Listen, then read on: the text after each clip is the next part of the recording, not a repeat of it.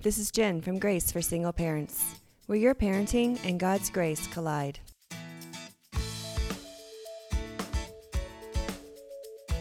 Today I want to talk about apologizing, being open to knowing when we should apologize, and then how do we properly apologize to others.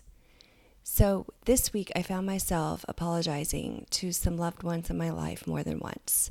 And these apologies weren't over huge issues, but in both cases, I left my encounters feeling a nagging sense of not liking the way I'd behaved or the way I'd left the conversation.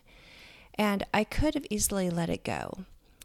But I want to go over both of these situations just to kind of show you the different ways that we may feel a prompting in our spirit that we need to apologize. So in one case, it was with one of my children, and I could have left the situation thinking, well, he has to love me anyway, and quite honestly, he wasn't acting perfectly in this situation. And I can tell myself this story, and the guilt will go away pretty quickly, and I know because that's what I usually do. But when I don't address my anger or my sin, it usually doesn't get resolved. So this time, I decided to apologize to my child for my behavior. I told him I was wrong to blow up at him the way I did, and I asked for his forgiveness.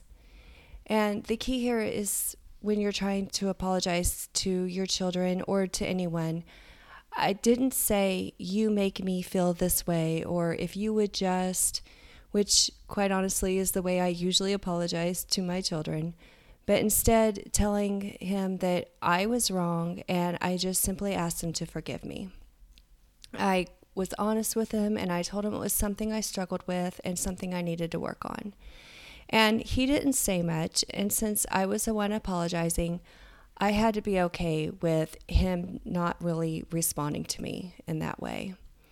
And then I went to my daughter who had witnessed the whole situation and I apologized to her for my behavior.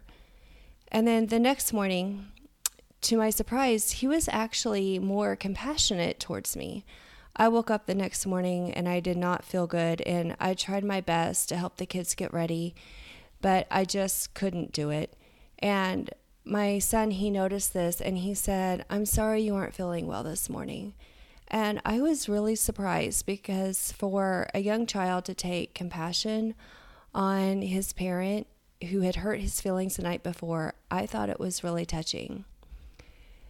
And then later in the week, a friend and I had discussed a passionate topic over coffee.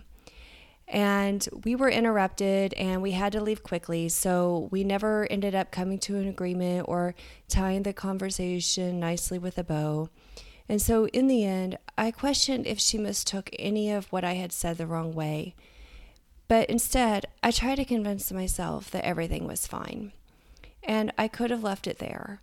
I mean, after all, we weren't arguing. We were just discussing opposite sides of an issue.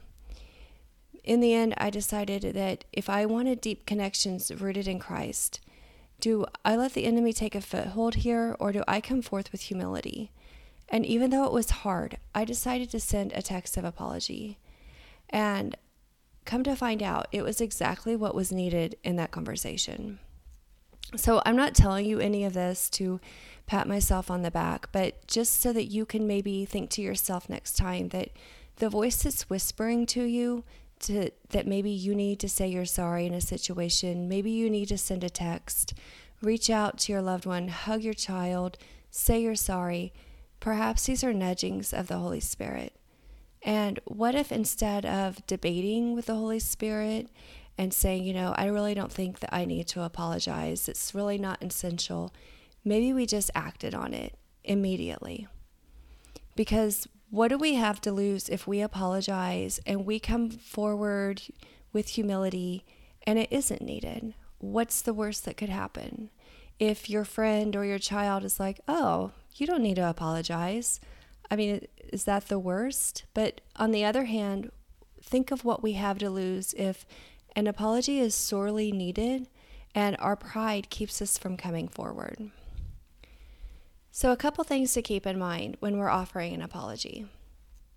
First of all, depending on the severity of your offense, it may or may not be appropriate to apologize over text. So you'll have to make a judgment call And just be sure that you aren't taking the easy road out by texting instead of saying you're sorry face to face. Secondly, the person to whom you're apologizing doesn't have to accept your apology or say anything immediately in return. What's important is that you were obedient to God and you offered your regrets. Their response is their responsibility. And you need to be okay and leave it at that. Not keep nagging at them and asking them how they feel, what do they think about your apology. You offer your apology and you can leave it there, as long as it's heartfelt. And that leads me into the third one, which is to make sure that you phrase your words with love and take full responsibility. Make sure you don't use words like you made me or when you said this or anything that puts the other person on the defense. And I find this really hard not to do, especially when it comes to my children, because we're so used to correcting our children's behavior.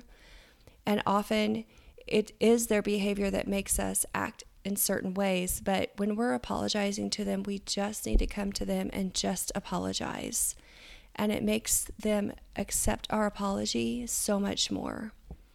And whether it's your child or not, yes, most likely the other person probably did play a role in your disagreement.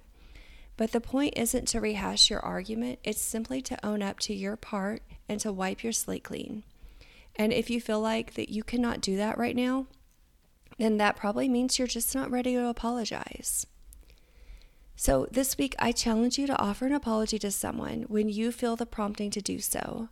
Try not to overanalyze whether it's needed or not, and to just follow the Holy Spirit's prompting on this. Join over 4,000 other single moms and grab your Single Mom Survivor Pack today. Whether you're a new single mom, been one for a long time or not, I've got some resources to keep you covered. So go to the show notes and get your Single Mom Survival Pack today for free.